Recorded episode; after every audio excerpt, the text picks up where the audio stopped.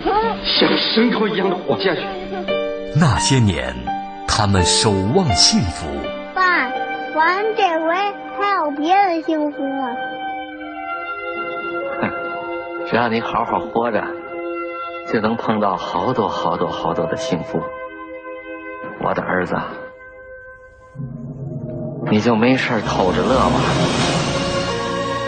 岁月流逝，情感永恒。那些年，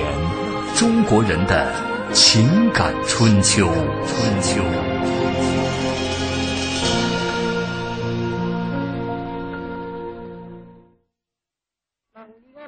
穿过了大街走小巷，我们吃了玩了穿，走越多人忙。啦啦啦啦，啦啦啦啦，没有钱也得吃完饭，住间房，哪怕老板娘做的怪模样。啷啷啷里个啷里个啷里个啷里个啷，贫穷不是冲天降，身铁就连也成钢也成钢。只要努力向前进，那把高山把路挡。那些年，记录中国人的情感春秋。大家好，我是小婷。一九六二年，文化部征集了各电影厂的意见，评选出了新中国二十二大电影明星，将他们的照片统一制作放大，放在有条件的电影院悬挂起来。电影观众们不仅到电影院里去看这些照片，而且还希望把这些照片带回自己的家。于是，北京市美术公司应市场要求，印制了七十五万张二十二大明星的照片，仅在短短的八个月里就卖掉了七十一万张。中国图片社也印制了大批的二十二大明星照片，在各照相馆出售，购买者踊跃空前。从今天起，我们将带您回顾新中国二十二大影星，大起大落有其福，两度淋雨发上屋，酸甜苦辣即变化，地狱天堂锁一株。今天我们来一起。回忆照单，欢迎您在新浪微博来和我们沟通。您可以在新浪微博检索“经济之声那些年”或者艾特主持人小婷。今天直播间三位嘉宾，一位是阮谷森老师，阮老师您好，你好，听众朋友们好，嗯，还有蔡军，呃，听众朋友大家好，嗯，还有一位新朋友单旭，对，小婷好，还有两位老师好，嗯，刚刚大家听到这首歌《春天里》就是《十字街头》当中的这个主题曲了啊，也是由赵丹本人演唱的，应该说在一九三六年、一九三七年当时。时他主演的两部影片，一部是《马路天使》，一部是《十字街头》，奠定了他在中国影坛的这样的一个地位，也可以说让大家认识了他。对。但其实他有这样的一个作品，跟他小的时候这个组织这个小小剧社是分不开的，而且他家里边也有这样的一个背景啊。对。这个他真是有这个表演的天赋，嗯、这可能跟他的家庭有关系，因为他的家里面呢，这个他父亲呢、啊、是在南通。他是山东人，但是呢，他出生在南通。嗯，他父亲在南通啊，是开那个影戏院的。嗯，就影剧院。哎、啊，影影戏院、嗯、就是说既放电影也能演戏，那个演戏的那种。这个好像咱们呢以前呢六十年代五十年代我知道，就是说嗯呢好多的影院是可以同时放电影、嗯、也可以演戏的那种。嗯，哎，那么呢，他这个这种家庭啊，这个他小的时候就受这种家庭的熏陶。他本身呢就很喜欢这个艺术，嗯，可能父母亲也很喜欢嘛，是吧？嗯、那么呢，他小的中学的时候就开始和那个同学一块组织那个小小的剧社，嗯，演这话剧，嗯，当时是上海啊，就是演那种话剧呢，在很快他们就会学着嗯在南通的哎文明戏，就很快就模仿嗯过来了、啊，对，他们就模仿过来了，嗯，啊，所以说他应该说是从小开始。嗯，就在话剧舞台上呢，那个有过锻这个锻炼锻炼哈，锻炼哎嗯天时地利人和。本来父亲就开这样的一个这个影剧院的啊，自己有这样的一个舞台能够展示，而且嗯他这个中学同学的这个呃爸爸嗯就是中学的校长，对他们也很支持啊。啊，嗯这个搞这个小小剧社有演出，耽误了课程。校长不算他们旷课，算学分这 个。 当时算是极大嗯的保护了他们这样的一个热情。嗯，那个时候的老师和和那个校长可能都比较开明，而且在那样一个急剧变化的年代，对，呃，这种所谓的开明的文化人，哎对对这些东西是非常推崇的。啊嗯对嗯，，所以赵丹那时候有很多机会，他其实他后来改名叫赵丹以后，他到很多地方演出，像嗯那个市井啊、这个工厂、学校这样的，那时候锻炼的机会实际上也很多，因为嗯那时候正好是就是抗日救亡话剧的非常比较热，而且那个有一股年轻人的激情，这嗯样的也给他很大的一个锻炼机会。哎，说到赵丹，嗯我想请三位，包括我自己也在内嗯啊，这个用几个词，嗯就关键词来形容一下赵丹。嗯提到赵丹，各位想到什么？啊，我觉得，因为我看了他这么多影片哈、我觉得就是天赋嗯啊、热情、嗯纯真，嗯啊，我现在想到了这些词，嗯嗯嗯。嗯，我看了这个赵丹几个晚年的那个电影，我发现是你就赵一步跨到头儿 呗。 比如他林则徐给人的印象啊，这个比较沉稳，这个成熟，非常正直啊，那种那种气势啊，气场非常的强，其实那时候不是他嗯晚年，而是正值盛年，盛年啊，他的这个作品，嗯就是我觉得哈、就是说在我印象当中，嗯能够称得上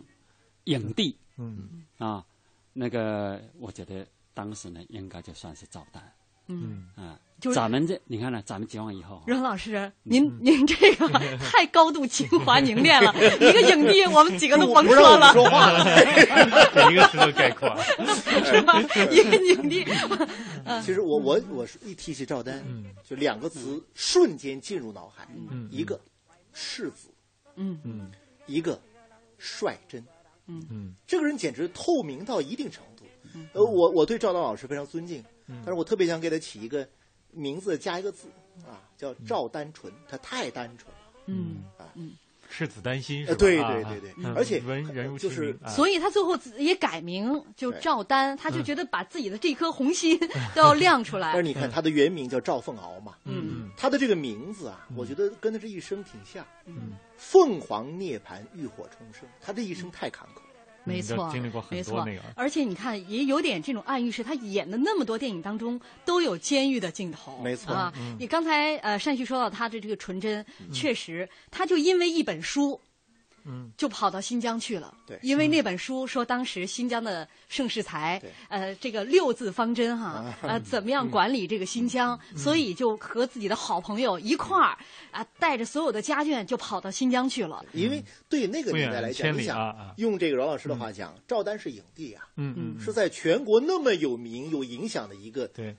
大明星，嗯想要跑到一个赤色的国家苏联嗯去学习斯坦尼斯拉夫斯基的这个表演体系，嗯怎么可能？后来一想，哎，正好看到刚才小婷说的这本书，嗯叫《盛世才和新新疆》嗯啊，然后呢，他又觉得新疆离这个苏联那么近，干脆吧，是不是那儿能能行就去了。他是以一嗯个艺术家他的思眼想光很啊单纯，很单纯嗯对啊，其是实一盛世个才那很时候容易是冲动的人，他亲苏是实际是有利益动机的，实际嗯他是、实际上，但骨子里到了发现，到了新疆上了盛世才的嗯当，，他其实，是在去新疆之前，嗯呃，已经有了自己的第一次婚姻，而且那个第一次婚姻，当时三对儿新人在嗯六合塔下面，他们先是坐船，然后六合塔下面转了一圈，很浪漫的一个婚礼的仪嗯式，大家还拍了一张照片啊，呃，但是就说当时他们在六合塔下面，三嗯个新娘子，都去抽了个签儿，嗯没想到这下下三个新娘全是下下签儿，嗯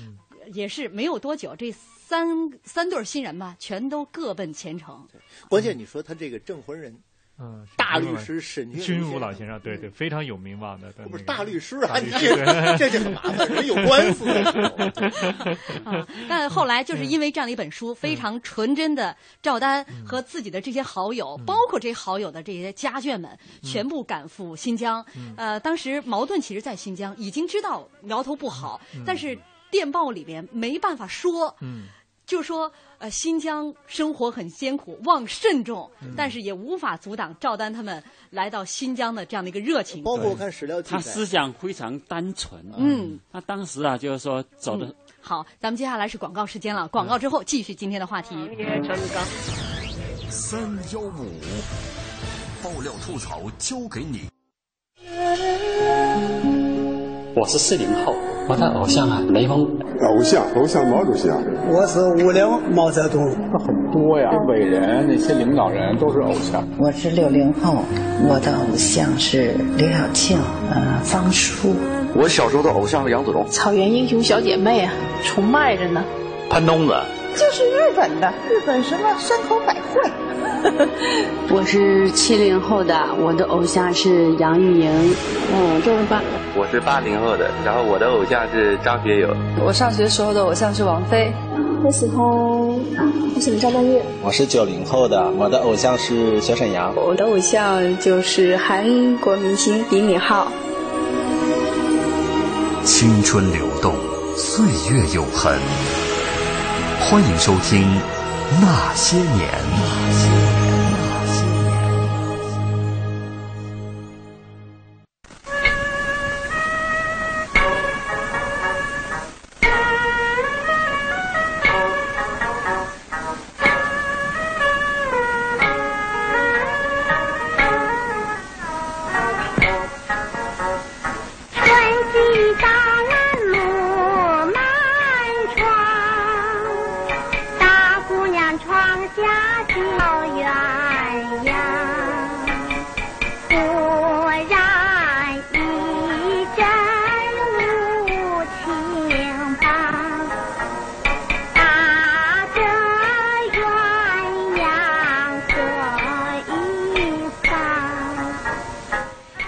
继续锁定正在直播的那些年，今天呢，我们一起来回顾上世纪，呃，应该是新中国二十二大电影明星。今天呢，我们一起来回忆赵丹。呃，这首歌是《马路天使》当中的这个四季歌啊。呃，我们刚刚也介绍了三六年、三七年两部电影使赵丹呃被大家所熟悉，但是随后呢，他也是希望能够呃。通过去新疆，然后去苏联，去在电影方面有一个进一步的深造。但是他到了新疆之后，让他意想不到的事情发生了。这其实是他人生当中的这个第一次非常大的一个磨难。对啊，刚刚阮老师说了，其实，在路上的时候，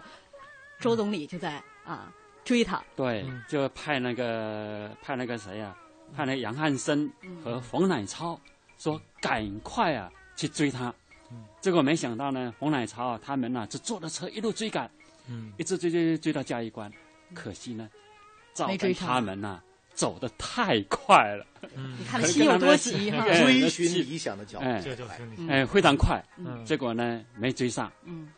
赵丹他们到了新疆以后就被盛世才给关起来，嗯，关在监狱里面呢，一共关了四年半多，嗯，当到那儿时候矛盾就。找了一个借口哈，就离开了新疆。啊，离开之前就跟赵丹讲说，这个地方真不是久留之地，你一定找机会离开新疆。但是赵丹还没等他找到这个机会呢，就已经身陷囹圄，被抓进去了。其实他在当时在这个牢里这四年半，呃，应该是遭到了这个严刑这个拷打。我看到好多这个资料说，这四年半他也是差一点，呃。被这个当时这个盛世才处以死刑，因为当后来啊，就是这个蒋介石要把盛世才从新疆调出来，对啊，他已经开始出现非常大的这个地方跟中央的矛盾了，对对。然后呢，盛世才是为了消灭证据，把监狱的所有的这个犯人，包括牢房，都泼上了煤油，准备要烧了。嗯他叫他大起义，就。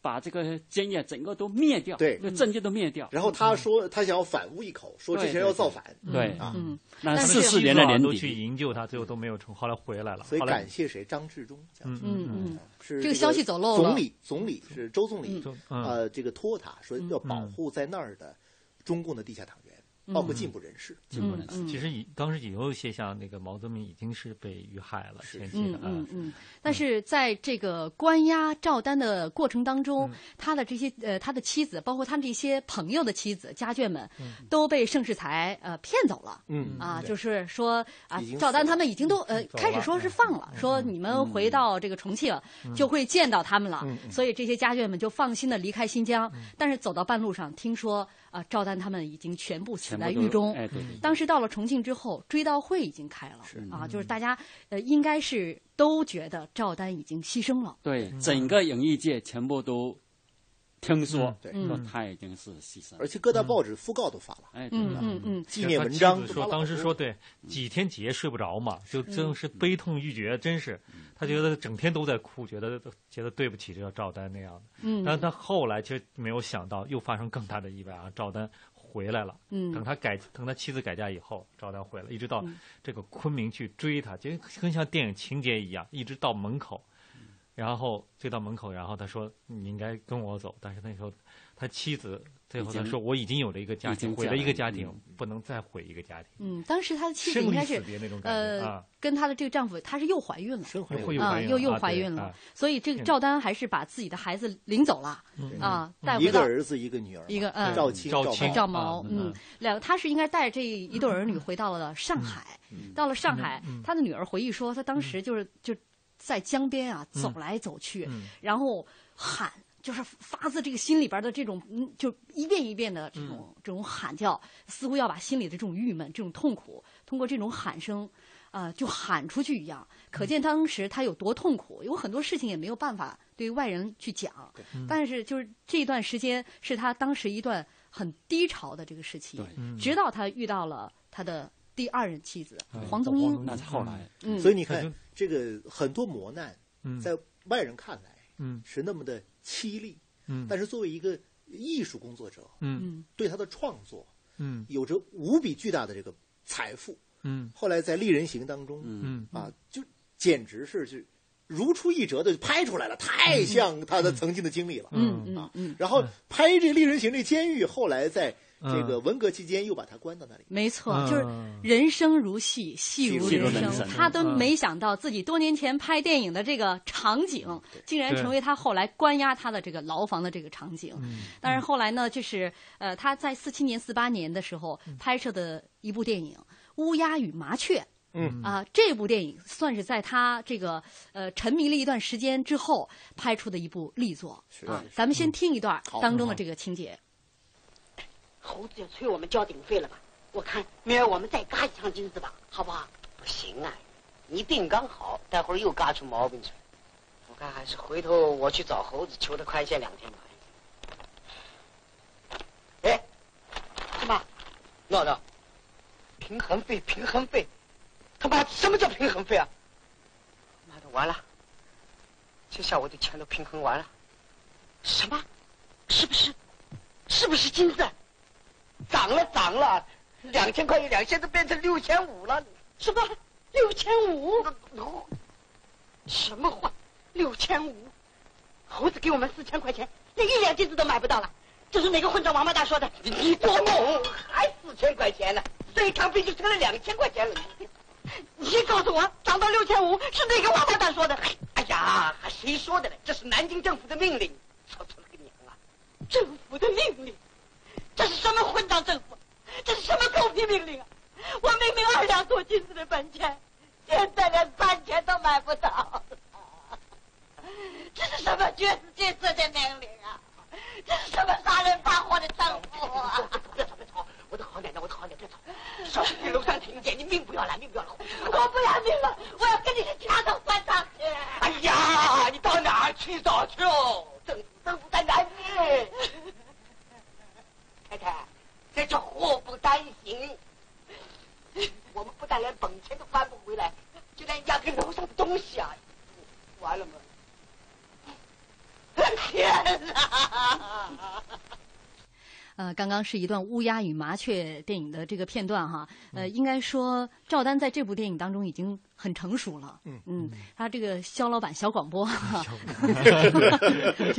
栩栩如生。但是这个后来赵丹在回忆，就是那段时间，那是在一九四八年，当时正是上海。应该算是最黑暗、黎明前的黑暗那段时间黎明前的黑暗对，他就说那是一段难忘的日子。嗯我们日夜都在忙，在地下党的领导下，除了拍戏以外，还得参加一些进步团体的集会，嗯参加以救济难民为名的解放军，呃，筹呃这个筹募医药费用的义卖义演，还要到处奔走，想办法营救被捕的共产党员和进步人士。那、对当时呢，他就和一些朋友集体讨论，构思了一个电影剧本《乌鸦与麻雀》。这个剧本呢，定稿以后，他们拿了一个删节版，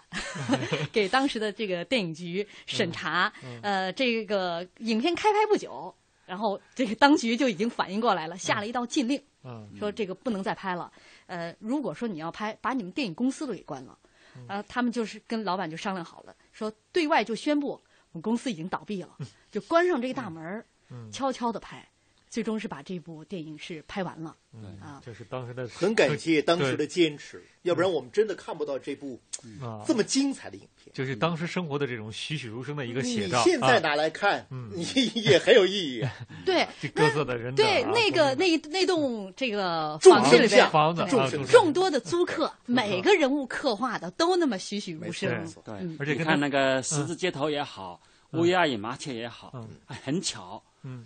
里面的配角，嗯，吴英，嗯嗯嗯，这两部都是跟他合作的。嗯，两个人呢是两个演员呢，这配合默契。对对对嗯啊，哎你看呢，前一部那个《十字街头》，那演的是一个刁钻的那个吴英，演的是刁钻的那个叫做黄龙太太。啊对呃对对，就是就就就租房子的是嗯吧？那个《乌鸦与麻雀》这部呢，吴英演的是他的老婆。嗯嗯啊。两个人的配合会 扎金子，对吧？ 而且这两部呢是他的经典之作啊， 嗯是赵丹的经典之作，而且啊是中国电影史上的呢这个经典。对对，嗯可以做教材、做模板。哎对，嗯里边也有黄宗英的出演。其实《丽人行》嗯，之所以赵丹能够那么顺利的接拍，嗯，包括《乌鸦与麻雀》的精彩，嗯，都与黄宗英又给了他一次新的生命有关。嗯，要不然，呃，当时赵丹就跟这个耶鲁西离婚以后，他很痛苦啊。嗯，他甚至就想这辈子不会再有婚姻了。嗯，啊，他的整个人生就跌到了最底的那个谷底。嗯啊对，甚至比他在监狱里受的那个折磨要他厉害上一他是一个非常重感情的人。其实赵丹就在马路先生出名，性情中人。嗯他出名之后，其实他母亲啊，就确实像小玲说，他很有天赋。他母亲就是美女，他本身就长，大家都是长得很帅。他出名之后，很多女孩子追他，但是他却没有那个什么自己。哎，他要追的美女，他一定去追。你看他对感情的这种执着啊，其实按理说他在他作为一个就影迷电影演员，啊不缺粉丝，不不缺粉丝，嗯哎，不缺粉丝，其实也不缺朋友啊。现在来说，肯定是不缺朋友，不缺交嗯哪一类朋友要说清楚。啊 他说赵丹呢，啊他说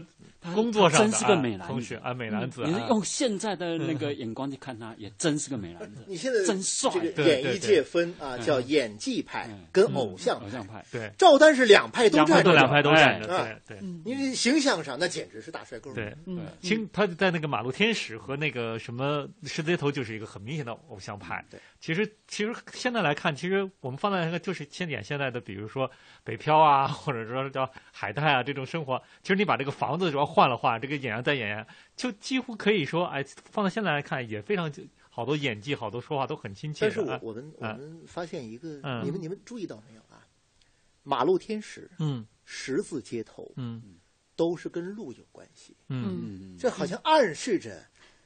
赵丹这一生就要不断的去寻路。嗯，他一直在寻找啊。嗯嗯，一直都在路上，而且他心里也一直在有一种挣扎，或者说遇到一些彷徨啊、迷茫。嗯呃，但是这 这，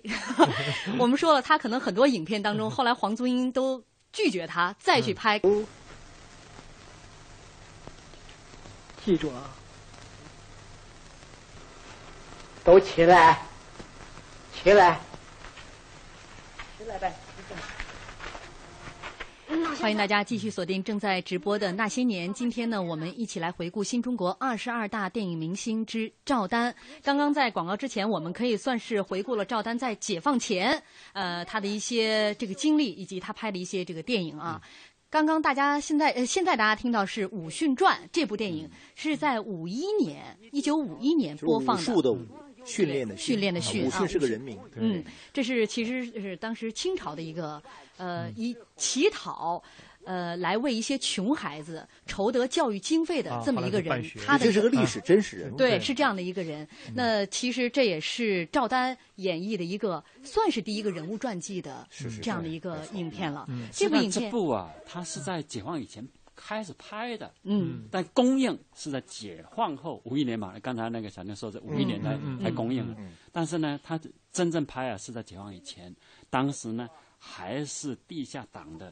那个像杨汉生啊，他们这些就是在当时叫左翼的嘛啊嗯，左翼纪联呢左翼左翼，嗯他们呢策划的一部片子，嗯，但是呢，刚公演的时候啊，反响非常好嗯，但没想到很快就被作为一个批判的一个叫做大毒草。嗯嗯，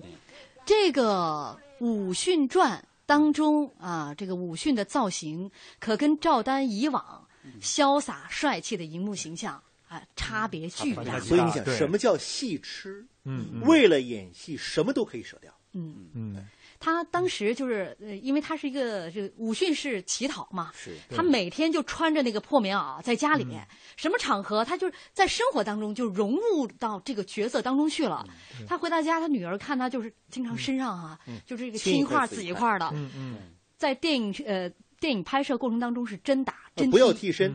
啊，嗯而且他为了演武训，特地到山东武训的家乡去去体验生活。嗯后来他走这个戏拍的时候。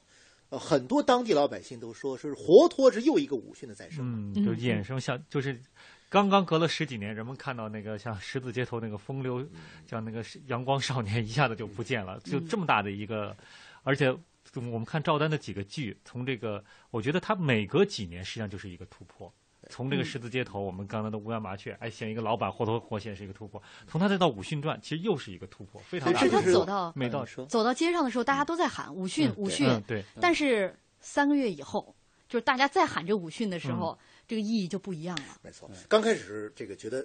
演什么像什么，嗯啊，人物塑造成功了，后来就是几乎是批了，嗯，所以一说武训，他都在躲。对，嗯嗯，他一开始还在这个，因为大家都说好嘛，自己还专门写文章，我怎样演武训，是发表在大众电影上。对，呃，结果这三个月以后，呃，很多人当时这个表扬过《武训传》的一些著名人士，马上改口马上对，大家都开始啊自我批评、反省，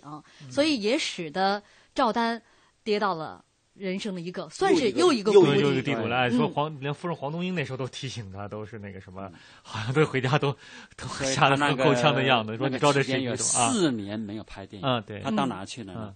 就是跟着那个艺术家那个慰问团呢嗯，啊到朝鲜前线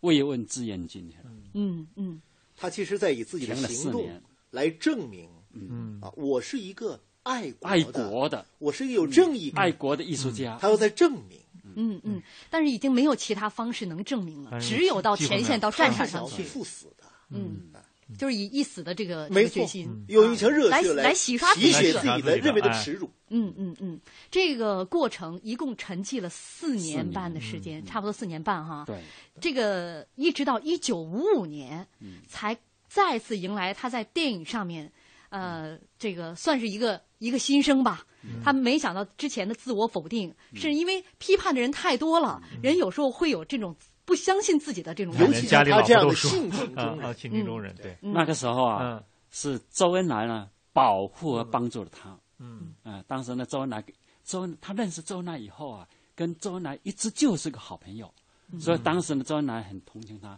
保护他，帮助他，所以就以一个什么呢，叫做纪念世界文化名人屈原这么一个艺术活动，嗯，作为一个理由，把他从上海调到北京，主演郭沫若的历史名剧《屈原》，嗯，他这跟是一个他的一个一个一帮他过这个坎儿。嗯，他跟周总理嗯的私交非常好，嗯，早就甚至认识在了这个啊中南海跟呃周总理在在这个这个舞会的时候，跟周总理要一张免斗牌对，对啊，说别让上海的这些人再斗我了，我不是搞政治的，我是搞艺术的，不要因为我在艺术上说一些什么样的话，就揪一句话揪出来就开始来斗我，给我发一张免斗牌吧对，嗯，但是也是就是可能他这一番话。总理真是记在心里了，嗯所以也是在一九五五年，刚才阮老师说的，有这样的一个机会，把他从上海调到北京来，所以你演看这样的一部话剧。从这样一个角度，我们也再一次证明，嗯，赵丹是个多么纯纯对单纯的人啊嗯！你想，他在那个年代，嗯居然为看一部剧嗯跟总理在争啊，因为他从艺术角度，他觉得这部剧拍的一般，嗯，总理觉得这部戏拍的不错，俩人就争起来了，嗯总理都激难对话，最后总理逼得没法儿了，就说了， 嗯啊，说你叫呃，你是你的观点，我是我的观点，嗯百我花可以分支明持 你嘛，所以有讲百家争鸣，百花齐对放没嘛。错。到了 总理呃一九，呃据说还可以起起外号叫叫赵光腚，刚才记对，饭量比较大。呃比较大，因为他吃都吃这每个次都赵吃完光腚啊啊，是嗯是哪个小说里的一个人物 啊对对吧？ 是谁呀？是哪那个？暴风骤雨那个，哎，对对嗯对，里里头头那有个这赵光腚对，所以总理很风趣嘛，很就是风说趣对就把这个呢外号嗯就就放在他身上，身上啊、嗯，一部话剧《屈原》让他又重新找回了自信，其实也找到了很多这个机会，嗯嗯，啊、呃，这个总理钦点让他从上海到北京，其实很多人都在盯着，嗯，啊、呃，也有很多这个剧本可以给他了。一九五四年，他拍摄了电影《为了和平》，但是可能需要重点琢磨来说一下的是，一九五六年拍摄的电影《李时珍》，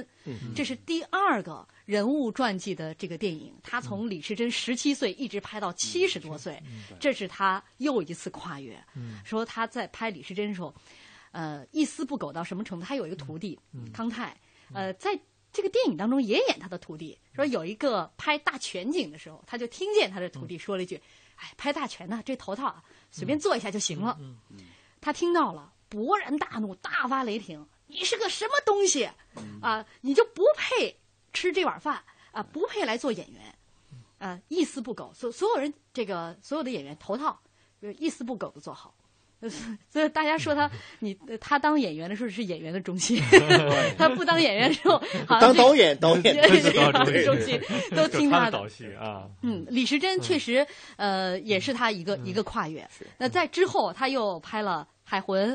林则徐、聂耳。一九六零年拍的是《风流人物看今朝》，在七年的时间里拍了六部电影，导演了两个话剧《雷雨》和《家》，还导演了一部电影《常青树》。所以说，在这七年当中是，呃，赵丹最高产、丰收的一个、最丰收的七年。 这里面我特别要提这个林则徐，林则徐，嗯，这部剧简直是他的艺术成就的一个大的一个飞跃。嗯嗯，要么说，其实人物的这种。这种传记的电影很难拍呢，嗯、这绝对考验一个演员的功力。嗯、你看他从武训、李时珍，然后聂耳、林则徐，每一个人物的拿捏。嗯、他演林则徐的时候，他跟他女儿说啊：“说你你不要小看我们国家的这个国粹。”他经常带他女儿去看那个京剧。嗯嗯他在林则徐当中的很多扮相，他的走路那个步态都是。呃，借鉴了很多京剧当中的戏曲的嗯，这个台步，没错啊，还包括他的那个皱眉、面部的一些表情。有很多人说就是呃，他目圆睁啊，对他当时那个那个造型不是那个头剃了嗯一半儿嘛，然后在生活当中其实会觉得有点滑稽，嗯但是他的扮相就给人一种很潇洒的感觉。没错啊，这是整个是在林则徐呃这个演绎的。这个过程当中嗯非常可圈可点的几部电影，《聂耳》、林则徐，咱们听一小段林则徐当中的一些片段，哦经典台词。嗯。哦，谢婉，你到了福建，请把这封信捎给妹子，就说是哲徐办完了这件大事， 也就告老还乡了。一定带到。请大山市船开不开？为什么不开？风不顺。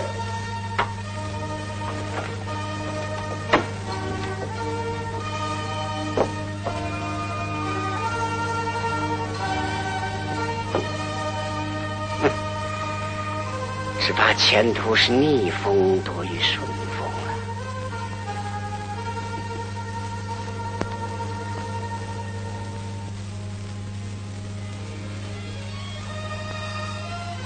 行，珍重啊！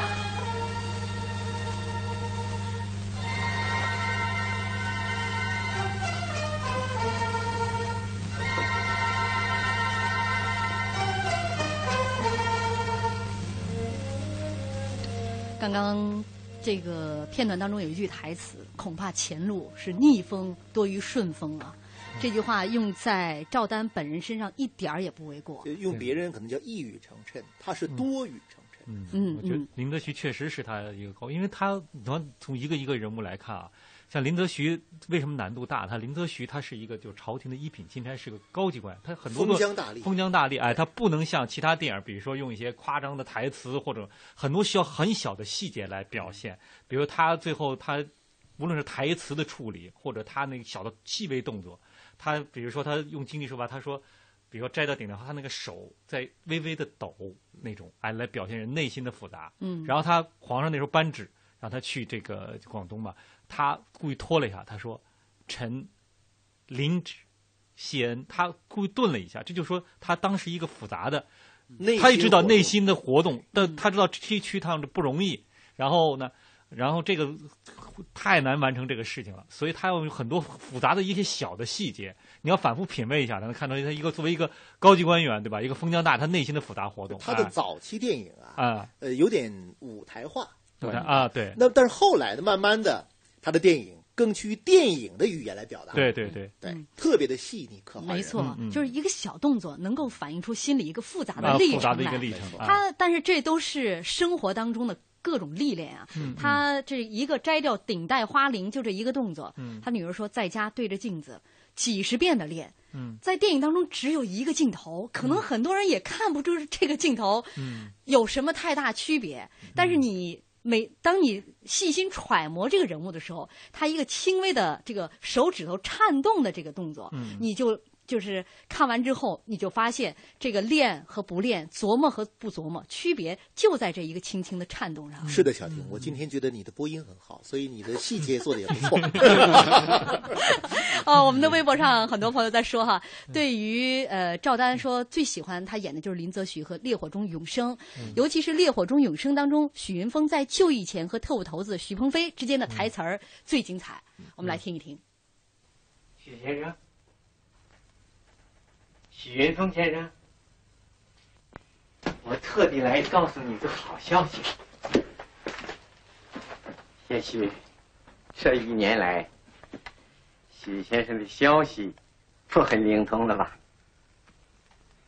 现在我可以把全部情况告诉你。弃江失守，重庆危在旦夕。我想许先生听到这个消息，一定很高兴吧？我当然高兴。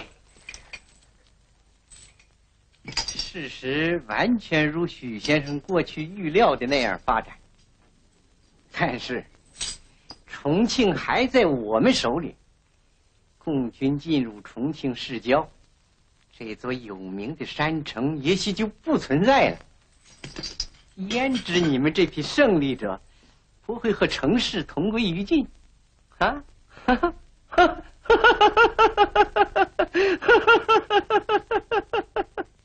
在人民的保卫下，三城你毁灭不了。中国人民革命的胜利，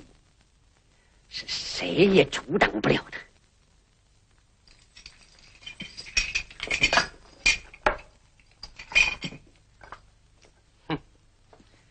胜利就在眼前，可是却看不见自己的胜利，这多么遗憾！不知此时此地，许先生是怎样的心情？这一点，我完全可以奉告。我从一个贫苦的人，走上了革命的道路，变成了能让反动派害怕的人。我感到无比的自豪。我已经看见了无产阶级的革命，在全中国获得了伟大的胜利，我感到是无穷的力量。人生自古，谁无死？一个人的生命能够和无产阶级永葆青春的革命事业联系在一起，我感到是无上的光荣。这就是我此时此地的心境。我倒想问问你呀、此时此地，你又是怎样的心境呢？嗯，告诉你，也许你可以逃跑。但你总逃不了历史对你们的惩罚。不用说了，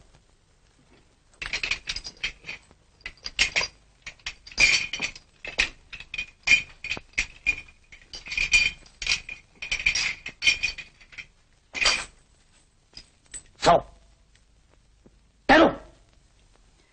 这段被很多人称为非常经典的一段对话，也成为了赵丹在整个电影屏幕上的一绝唱。六五年，六五年最后的一个角色，人生当中啊最后一个角色，而且其实是个配角。嗯，说是叫第一男主角，但是更多的戏份儿是为了给江姐让路。嗯对，那在六六年文革之后呢，呃，赵丹是又被抓起来了，这次关到牢里边是五年，五年嗯他的从此赵丹的名字被幺三九号取代了。对啊，是他的这个犯人的编号。没错，他嗯的这个爱人黄宗英后来就看他们家很多这个书上哈、就当时他的很多这个东西嗯都都写写幺三九，他还不明白幺三九是什么意思，后来才知道是囚犯的代号。嗯那五年以后虽然被放回来，但是也没有自由，没过几天又被送到了干校。嗯啊，这五年当中，后来他其实这五年的牢狱生活给他的影响非常大。而且他是单独关押呀，嗯是不能跟别的犯人接触的。嗯啊，所以你看他他的女儿后来就讲，他爸爸经常半夜起来，嗯自己在那嘚嘚嘚嘚嘚嘚，是自自了自说自话。对嗯嗯后来问为什么，他说他特别担心，因为单独关押嘛，特别担心失去语言的功能。嗯他在给自己强行的锻炼，嗯，习惯了。但是他怕什么？怕呃失去语言功能，不是怕其他的，是怕演没不法了演戏。这对一个人对电影痴迷到什么程度？那是他的命啊、而且这个人骨子里的那种乐观，他回来之后，他的女儿、他的孩子看到他牙没了，说：“爸爸，你牙没嗯了。呃，就知道他一定挨打了，嗯把牙打掉了。赵丹没说其他的，说不提了，不提了。嗯呃，这以后演老年人不用化妆了。就这话提听起来是挺听新着奇心酸，很心酸的一但他个说的时候面带微笑，更让我们觉得心酸。嗯，那可能对于一个如此痴迷电影艺术的人，对他最大的折磨就是，当他有能力的时候，就演不已了嗯经戏自由的时候，却没有戏可演，没有角色，而他生嗯平可能在他试已经试戏了，已经试妆了，嗯有两个人物成为他终生的一个遗憾。对，那是粉粉碎四人帮以后了。对嗯，一个顺是恰恰是呃迎来了春鲁天迅的啊。啊，嗯鲁迅其实是在六十年代，嗯，本来想要拍摄的啊，这个过程当中已经这个剧组已经成立了对，他每天说。这这个黄宗英写的这个回忆录里面非常详细，为了贴近鲁迅的生活，呃，这个他鲁迅所对生活过的那些地方他都嗯去去了了嗯一遍，然后自己天天在揣摩，说鲁迅体育课会上些什么对，然后天马行空的去想象。他说我只有想的多一些，这个人物才能丰满一些。就是说在生活当中啊，他就把自己当做一个鲁迅，嗯就是说所以他抽烟，嗯你看他抽烟呢，抽到根儿嗯把抽到根儿，因为鲁迅的习惯是抽烟抽到根嗯儿啊掉的是吧？那喝酒喝什么呢？喝黄酒黄酒，绍哦兴绍酒兴的呃黄酒绍兴啊酒，绍兴老酒他改成啊喝绍兴老酒对。你说他呢？从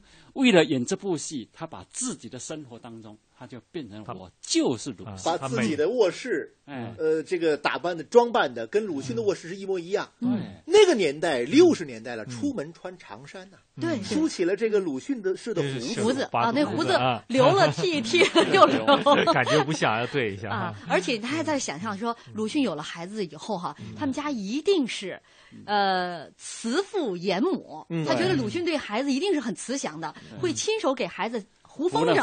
风嗯筝啊，他自己要去买糊糊风筝，他自己也不会糊，但是一定要学，他就知道鲁迅在这方面一定会比他强。呃，有很多这个农艺方面的这种手艺。你想，这个人把人物都揣摩到什么程度？对，但生活就是恰恰希望越大的时候，往往失望就是越大。最嗯后，他这部戏恰恰最后是哎夭折了啊夭折了啊！嗯尽管剧组已经成立了嗯，但是另外一个角色更让他心痛嗯，呃，就是周总理周总理这个形象嗯啊，他因当为时他跟周总理啊是莫逆之交，嗯啊，亦所以师亦友啊哎，对呀，嗯哎他你自己说曾经说过你自己像你最刚敬才佩的所说人就是周周总理啊像解放前他就所跟周说总理就交过交在往啊在这个他能够为了艺术能够跟周总理争论，嗯，皆无仅有，没错，就这么一个人，嗯啊，然后呢，这个在他最落魄的时候，嗯，周总理为了让他能够演戏，把他从上海调到北京来，嗯，给了他演戏的机会，嗯嗯是吧？所以他呢非常感激周恩来，嗯所以文革以后，他就很希望能够演一个周恩来的形象，嗯哎正好七七年，当时北影厂大嗯河奔流啊对嗯啊，需要有这个这个有周恩来的当时这个角色，嗯请他来，激动万分。说导演谢体离他到了北京，嗯住在招待所，专门给他搬了一个大镜子，就每天在这个镜子里面就练。那时候专门做了牙套嗯对，嗯跟妻子说。别来打扰我，这一个月你别来打扰我，就天天在里边揣摩，嗯而且向邓颖超寄来了很多，呃，周总理的嗯照这片照片嗯资料，嗯，当他第他本来就跟周恩来非常熟悉，非常熟嗯啊。你看他啊以前呢，从上海到北京来开会啊，一年有那么几次。每次来的时候呢，周恩来都要呃约他一块跳舞啊，啊，包括他的女儿，对吧？对，到到到那个北京来，哎，一块跳舞啊什么的。然后呢，又经常请他吃饭呐，嗯是吧？所以他跟周恩来非常熟悉，嗯，那熟悉呢，就是说，你包括他为了演周恩来，他知道他个比周恩来呢要矮一点点，他还特意把自己的鞋跟呢，呃，鞋跟呢稍微垫高一点，嗯，他他觉得自己的人中好像比周恩来呢要稍微窄一点，他做牙套，你刚才说、嗯、说做牙套啊，嗯、要把这个人中啊给撑开，嗯、啊。到第五次试妆之后，他的整个造型，呃，张瑞芳看到之后就说：“周总理复活了。嗯”当人人都觉得他没问题的时候，人人心里他是最后一个知道消息的，是就是他不能演。他都已经在这个化妆室啊，八点钟就进的化妆室，十一、嗯、点多、嗯、才告诉他，嗯，这个角色换人了，换人。嗯，所以在他的爱人黄宗英眼里看来，这是对他人生当中最沉重的一记打击。打击。嗯、当他离开北影厂招待所，呃，与这一个人独行往前走的时候，嗯、他妻子在后面看着他，他妻子在后面帮他收拾这个行李，嗯、他不让他妻子陪，自己一个人走了啊，自己嗯先离开这个伤心之地了。所以后来晚年他天天在在家画画，很多人都他本来考到上嗯海也考的是美专，而且学的国画。想想他的师傅是谁呀？那个学校是刘海粟嗯大师开办，他是对早年就这个潘天寿嗯啊，黄宾虹哎是他的指导老师。对，但是嗯他确实没演那个周恩来对他打击，他都自己躲在这个被窝里哭。这后来是黄宗英回忆才才这个回忆大家才知道的。嗯，但表面上他还没有显露出来，其实他已经已经是自己就打特，而且都气赵愤之丹自极了己啊。说过，说我要演总理，嗯不仅做到形似，嗯更要做到神似。似啊啊嗯嗯嗯，所以这次对他打击应该算是致命的。他后来画画，呃，大家都说他画的好嗯画得了好嗯，但是他突然有一天就说：“我是演员，我是演嗯员。”然后无数次说地完重之复后嗯，对，就是泪眼滂沱嗯嗯。他一直到这个他快去世之前，当时这个日方嗯呃有一部合拍片叫做《一盘没有下完的棋》，邀嗯跟请这个他丽出媛演。小卷对我演这个，呃，但是最终这个角是色孙道临演的。嗯没有一盘啊没没有有下下完完的的棋棋，这恰恰也衬托了这个赵丹的这个人生啊。呃，一九八零年十月十号离开了我们。微博上的老朋友说，赵丹走过起起伏伏的艺术道路，不弃兢兢业业的执着精神，鲜花与掌声不曾乱其心，误解与牢狱不曾改其志，浸泡过无数汗水和泪水，那颗赤子之心让他的名字永远闪耀在中国电影史的星空。致敬赵丹，感谢三位。